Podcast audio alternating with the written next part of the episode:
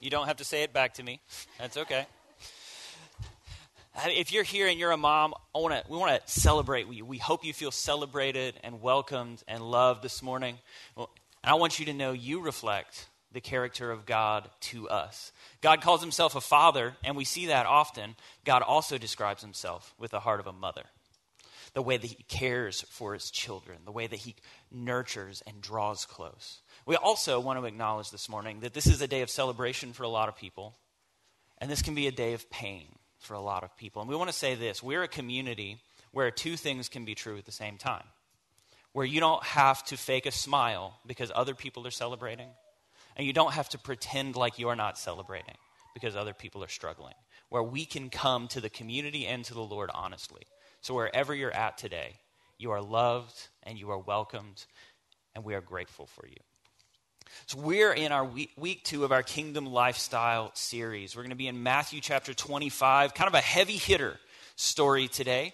Um, we're going to start reading in verse 31. While you're turning there, couple of disclaimers with this series. First off, last week we laid out a framework that this entire series is built on. If you were here, you might remember here's the framework that everything in this series is built on from here on out. It's this loyalty to Jesus and love of others leads to transformation in our circles of influence. Loyalty to Jesus and love of others leads to transformation in our circles of influence. Here's the second thing this series, we're getting into the fine details, the practical reality of what it looks like to actually live out the kingdom of God. What is actually expected in my life if I call myself one of God's people?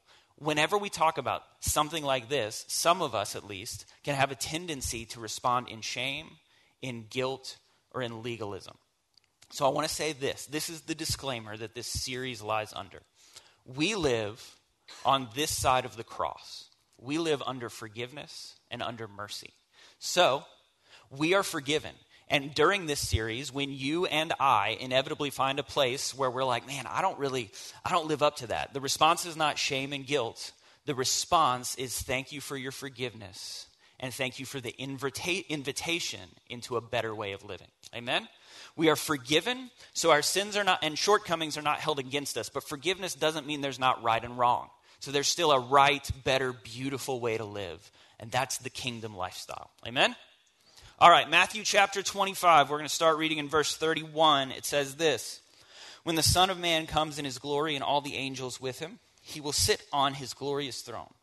All the nations will be gathered before him, and he will separate the people one from another as a shepherd separates the sheep from the goats. He will put the sheep on his right and the goats on his left. Then the king will say to those on his right, Come, you who are blessed by my Father, take your inheritance, the kingdom prepared for you since the creation of the world.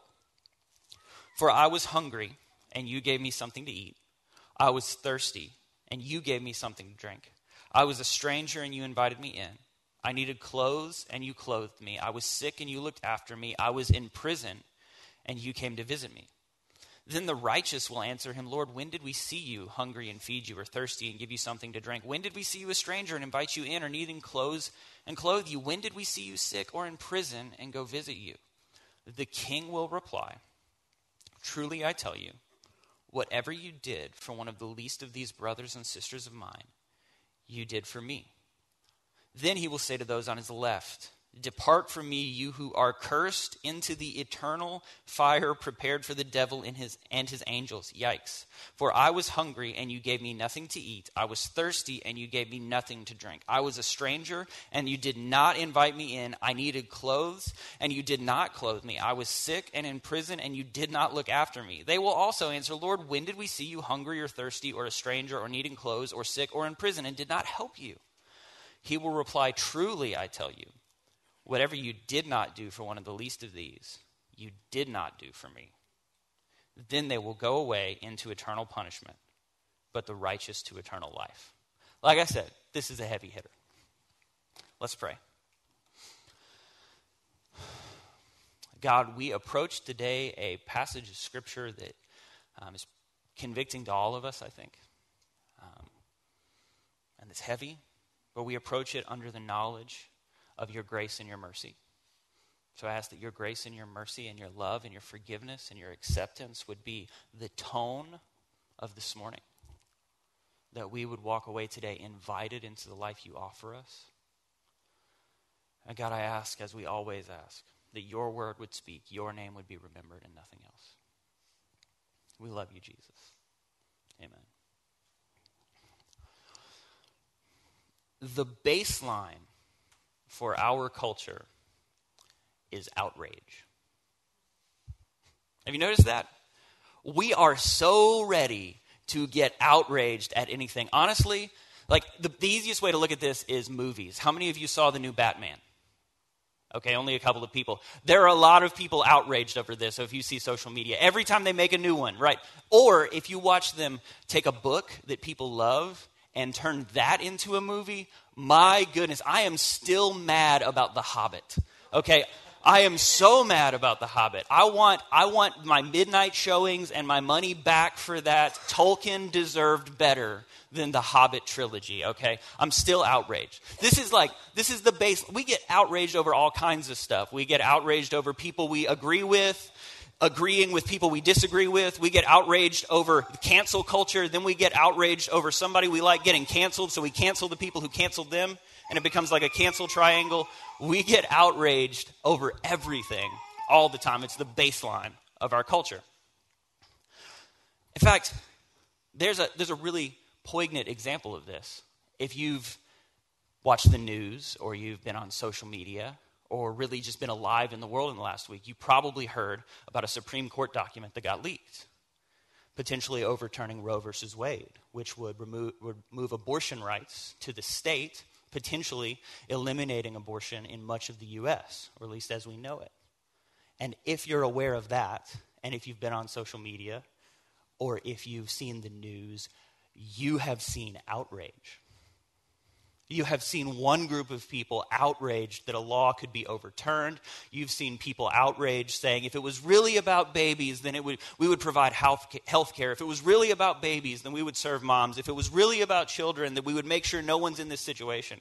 And then you've seen another side of people saying, How could you condone murder? How could you condone this? How could we allow this to happen? How could this law have ever been? How could you be mad that we're defending the unborn? We have seen outrage on both sides outrage is the baseline of our culture. It's the first thing we reach for in our humor and in our passion and in our anger. Now, I'm not here to start this sermon telling you that outrage is a bad thing. There are times when there are things we should be outraged over. We've all seen deep injustices that should bring a passionate response out of us in the world. The problem with outrage, though, is that outrage is not nearly as connected to action as we would hope. One more time. Outrage is not nearly as connected to action as we would hope it is. Outrage is connected to our ideals. We respond when an ideal version of a movie gets botched, or when our ideal book doesn't get expressed, or when our ideals about life or freedom or rights or health care are infringed upon, we respond based on our ideals. Outrage doesn't always lead to action.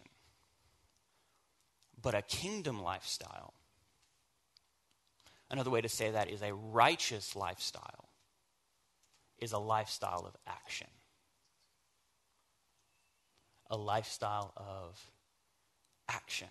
Righteousness, best defined, is just right action, doing the right thing. If outrage is our baseline, we are responding to our ideals. But unfortunately, our ideals do very little to predict our actions.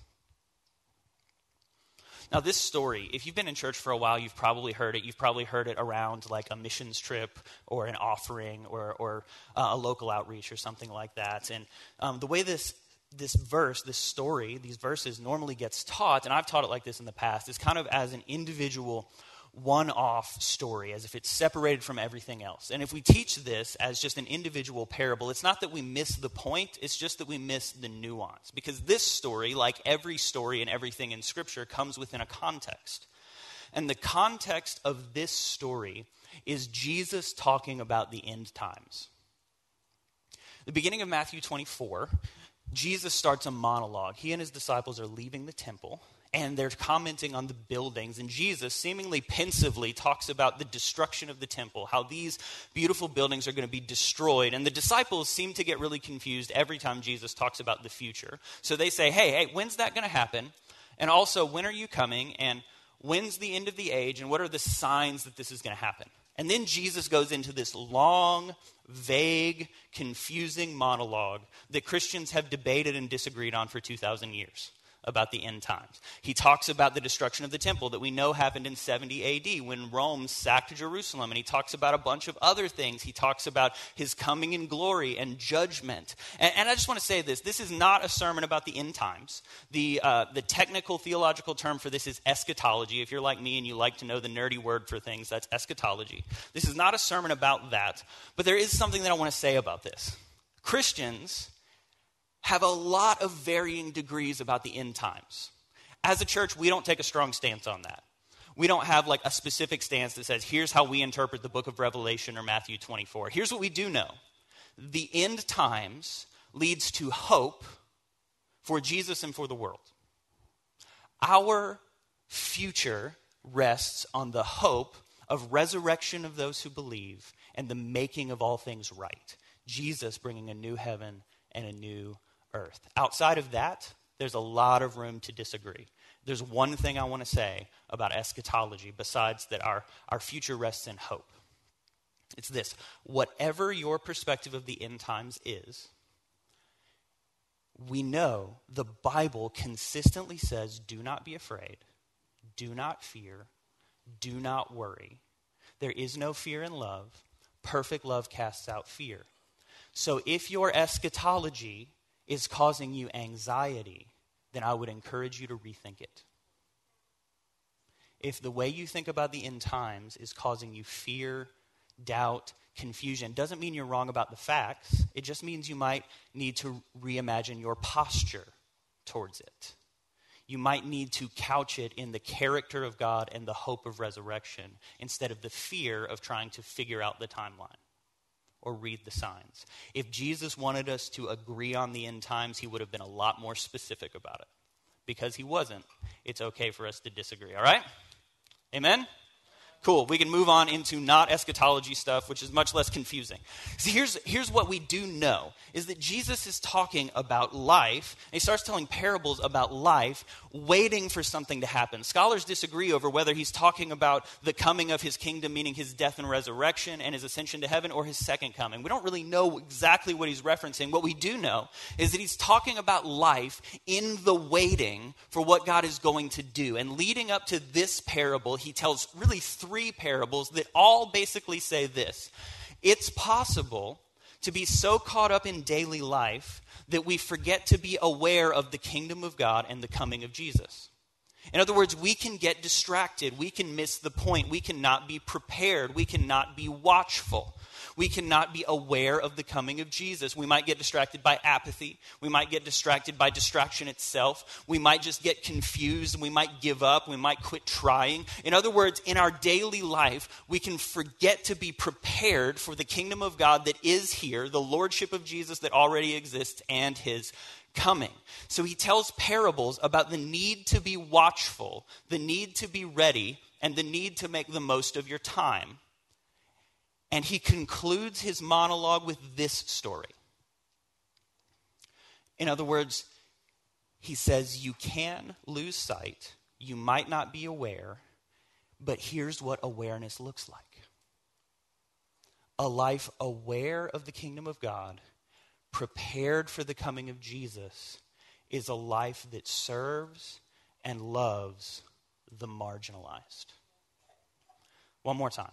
A life aware of the kingdom of God and prepared for his coming is a life that loves and serves the marginalized. Jesus concludes his monologue on the end times by saying, Those that got it were those that served, and those that didn't get it were those that didn't.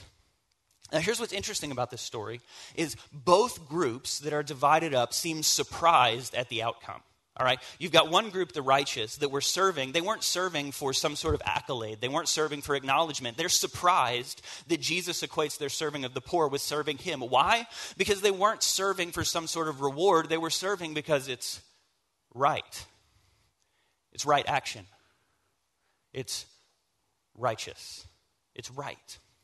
See, in, in this time in human history, anyone who was aware of Scripture, anyone who was aware of the ways of God, so any Jewish person or any person who had spent time around Jewish people would have known undeniably that God expects his people to love and serve the poor and the marginalized. This is in every book of the Bible. It's cover to cover in Scripture over and over and over again. It is baked into the expectation of God's people that you love the widow, you love the orphan, you love the foreigner, you love the marginalized. You don't keep everything for yourself, but rather you leave extra to serve and provide so that no one has a need among you. This is in the Old Testament, this is in the New Testament. This is all over Scripture. So anybody who had any sort of understanding of God's people would have known this is just what's expected. God has a disposition towards the marginalized. So if I am to be one of his people, my disposition should reflect that.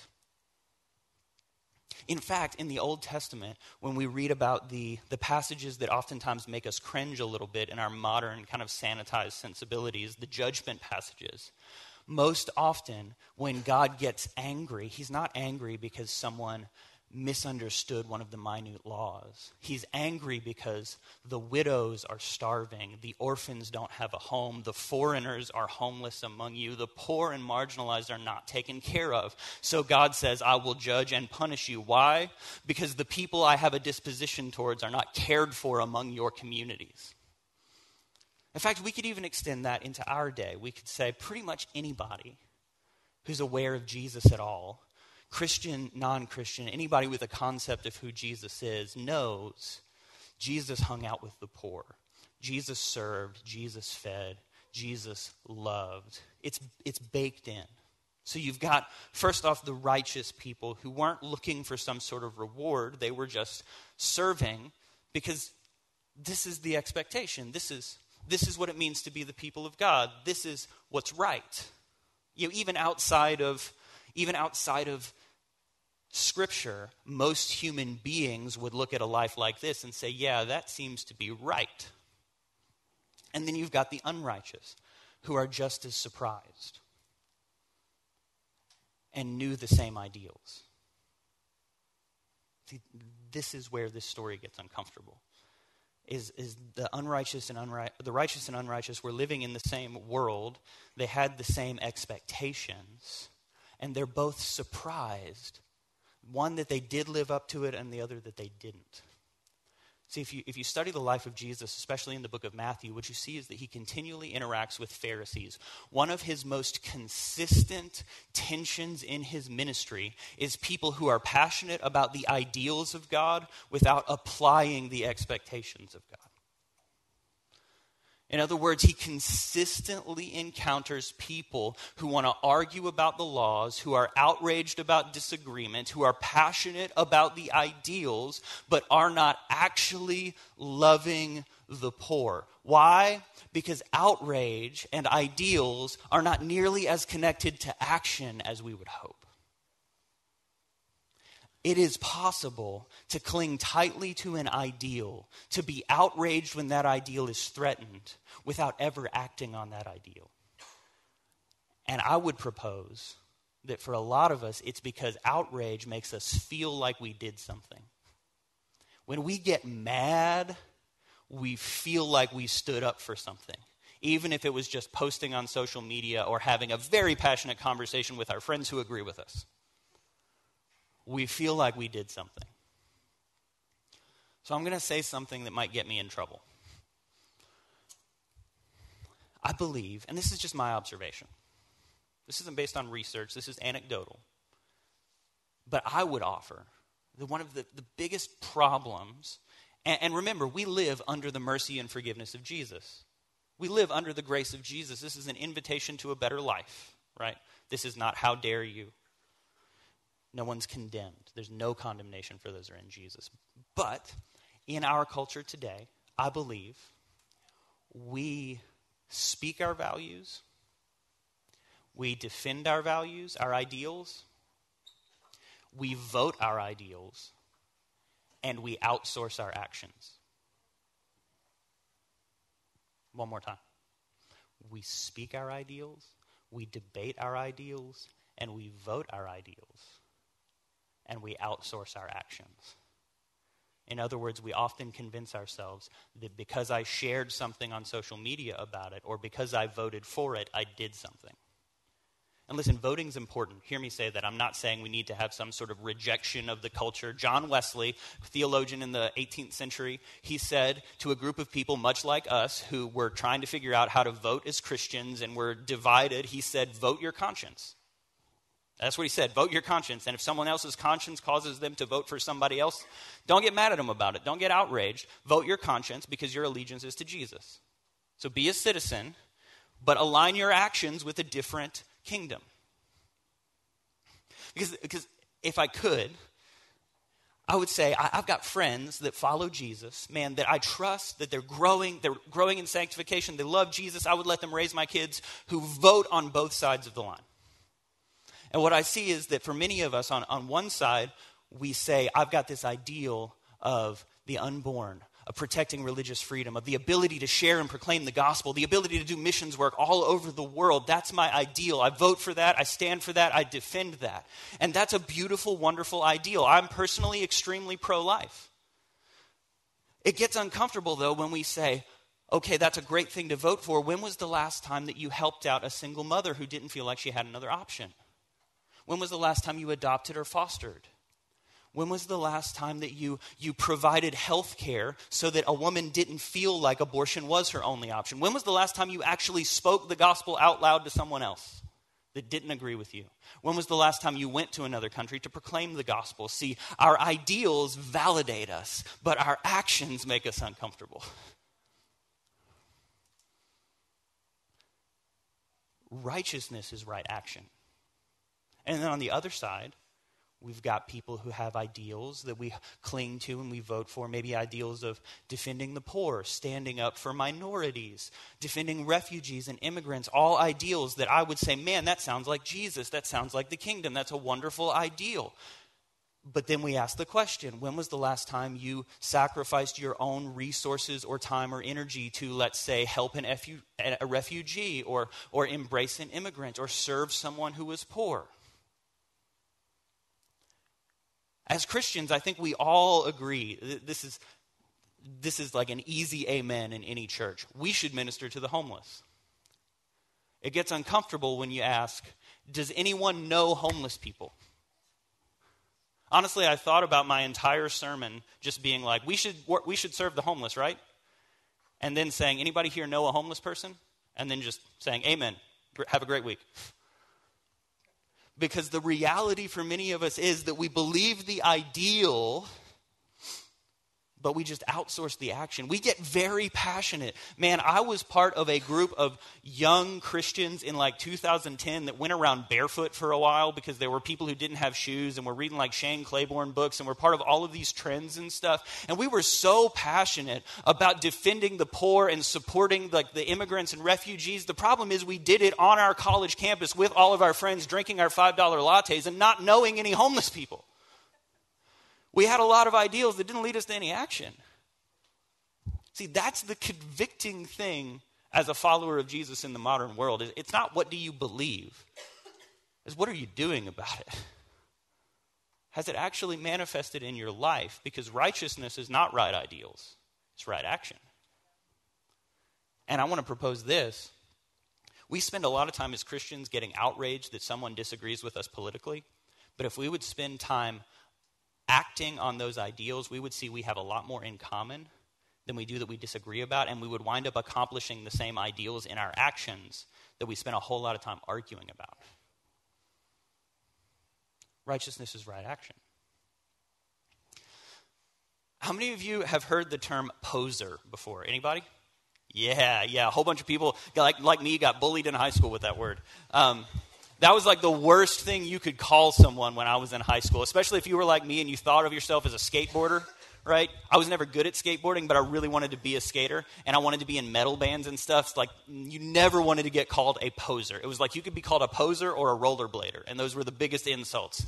Some of you rollerblade, that's fine. I don't know why when I was 16 we thought that wheels on each foot instead of wheels attached to a piece of wood, one was cool and one wasn't, but we did. And there were ways you could tell who was a poser and who wasn't, right? Like when I was in high school, if you wore skate shoes, if you wore vans like these shoes, and they were clean, oh my gosh, poser. Like everybody that I know had vans or skate shoes that were just dirty and scuffed up. It was like you would walk out of Hot Topic or PacSun and just jump into a mud puddle and kick a curb because you didn't want anyone to think you were a poser, right? Because you couldn't spend time slam dancing in a mosh pit at a hardcore show and have clean shoes, right? The real ones had dirty sneakers. And there was a specific way for skaters that you could tell, right? Because in skate culture, vans and skate shoes, that started to get cool among other people. So for skaters, there was a way you could tell. You could look at someone's shoes and you could be like, that's one of the real ones. That's not a poser. And it was if one shoe on the outside was rubbed smooth on the outsole, and there were scrapes on that side. Why? Because when you skateboard, you skateboard with one foot forward, right? So you pop your back foot to ollie, and then you slide one foot forward up the grip tape, and it rubs that side of your foot smooth and it rips up the fabric on that side. So you could look at someone and you could say, that person skates, that person doesn't. They're wearing the same shoes, but I know the difference. I'm not a poser, right? Like you could tell. And nobody wanted to be affiliated with posers. So when I was in high school, you'd buy a new pair of skate shoes and you'd go skate with them immediately because you didn't want people to think you were a poser. You, you wanted people to know what type of person you are. Now, I think the most remarkable thing about this story is not that we're actually expected to act on our ideals, but it's the fact that Jesus affiliated with the marginalized. Jesus was scraping up his shoes so we would know he was poor and hungry and thirsty and in jail. Did you hear that? Jesus affiliates with the least of these. In a world where we continually, this is what we want. We want our good seats at the good table right? What we want to be able to do is say, all right, like I'm a leader, I'm an influencer, I know these people. You ever heard somebody name drop in a conversation? I mean, I've never done that, of course, but obviously I have. If you know me, I accidentally do that all the time. Um, we want to be affiliated with the successful. We want to be affiliated. And then what we want to do is we want to get down off of our seats and serve somebody.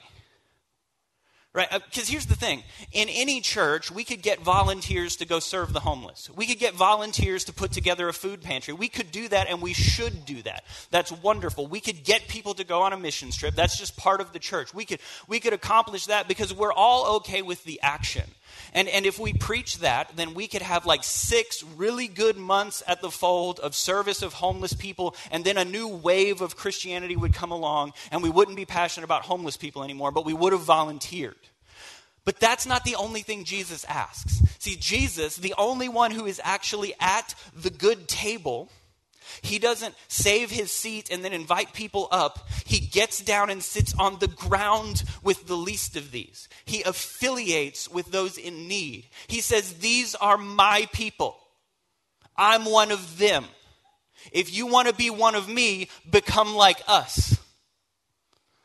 You know, when we were working for the missionary organization in Asheville, some of you guys have heard some of the stories. We used to sit down on the streets with the dirty kids and gutter punks and whatever term you want to call the street youth who hop trains around the country. We'd sit down on the streets with them, and I remember walking by, people walking by, and I could see them look at us, and then they would look at us the same way they would look at the people we were with. And at first, I got offended. It's like, I'm not one of them. I'm, can't you see I'm here ministering to them? Obviously, I mean, my shoes are dirty, but come on. And then it hit me. Jesus affiliates with the least of these Jesus would rather be seen as one of them than one of us. So the question is not when was the last time you gave some money to a homeless ministry or volunteered on the weekends? That's important. That's good. The question is do you have any friends who are homeless? Is there anybody that you know their story, that they're in need? When was the last time you shared a meal with someone who was genuinely addicted? And I don't mean like a Christian who used to be addicted and now you're celebrating the recovery. I mean someone who's like still in it. This is the one that's been convicting me lately. When was the last time you went to a prison? And it wasn't just to do a chapel. Because I've been to plenty of jails and done a chapel and preached a sermon and then tried not to make eye contact with people and left. But Jesus says when you visit a prisoner, you visit me. he actually affiliated with somebody with a criminal record. Who are we affiliated with? Are we, as followers of Jesus, saying, These are our people? Those in need, those are our people. That's who we are. You think we're one of them, you're right. Why? Because we're Jesus people, and Jesus is one of them. This is the question. We can spend a lot of energy outraged over our ideals, and our ideals are probably good and they're probably right. But it won't lead to much. It won't be a kingdom lifestyle until it manifests in action and affiliation. And this is the last thing I'm going to say. I believe this is the next thing God's calling us into as a community. If you were here at Vision Night in January, you remember we set the goals of having a, a significant, measurable, noticeable presence here in Greenville and overseas, so that we are saying we are people who are meeting needs and affiliated with needs in our community. We are a community where we talk so much about grace and so much about love and so much about forgiveness and healing, and all of that is wonderful and beautiful, and it's part of the kingdom of God, and we have to talk about it, and we're never going to stop talking about it. But those ideals have to become action manifested in our lives so that we have relationships with people in need. I believe this is the next thing God's calling us to as a community. Right now, if you're here thinking, I want to be part of that, Anthony Houston leads a group about once a month downtown with Be Bold Street Ministries to go downtown Greenville to volunteer, to meet needs, hand out food, pray with people. And I hear the stories. They actually sit down, talk, hear stories, and make friends with people on the streets. You can be involved in that. They go about once a month. You can talk to him about when the next one's going to be scheduled. We're in the process of developing a significant connection into schools so that we're going to offer volunteer opportunities for people to uh, do after school programs and lead Bible studies and meet tangible needs, but show up and be present, be big brothers and sisters and mentors for kids that are under resourced in schools. We're working on that right now with an interdenominational partnership called The Hub we're, we're, pursuing that. We're leading a trip to New Orleans in August. It's a training trip. The whole point of this trip is we're going to go to New Orleans and figure out in a safe third party environment what it actually looks like to live our lives meeting needs so that we can come back here and we know how to do it. You can sign up for that. We're in the process of developing international missions opportunities where we have relationships where we're not just going to like take selfies with kids in an orphanage and come back, but we are co- going to proclaim the gospel and build relationships and be long term help and support in those places. We're working on that right now. We've got people in the church like Walden who have got tons of connections to help you serve and love and build those relationships. If you're looking for a place to get plugged in, go talk to Walden. I'm sure he's got one for you. This is what I believe God's calling us as a community to not just be kingdom people, but to live a kingdom lifestyle. And we talked about the framework. Loyalty to Jesus and love of others leads to transformation in our circles. This is one of the things that has to be built into that framework if we're followers of Jesus. We have to meet needs and actually know people who are homeless, who are hungry, who are thirsty, who need clothes, who are in prison, who are sick, the least of these. Because that is what Jesus expects of anyone who would consider them one of his people. Let's pray. We love you, Jesus. And Jesus, I. Uh, thank you that, that you affiliate with me. That you look at my sin and my shortcomings and my problems, and you are willing to say, He's mine, I'm like Him, we're together. I thank you that you do not look down on us for our struggles and our shortcomings. And God, let us see ourselves through your eyes so that we can see and embrace and love and share and invite and affiliate with people that we would look down on. God, break down our ungodly comparison that causes us to want to distance ourselves from need and be seen as successful. And God, bring us a spirit that says, I'm one of the least of these. I'm with them. I'm part of them. They're my people. So that we would see your kingdom, we would see this world look as much like your kingdom as possible now while we wait for your coming. Let us do it, Jesus. Your kingdom come, your will be done on earth as it is in heaven. Amen. Let's stand and worship together.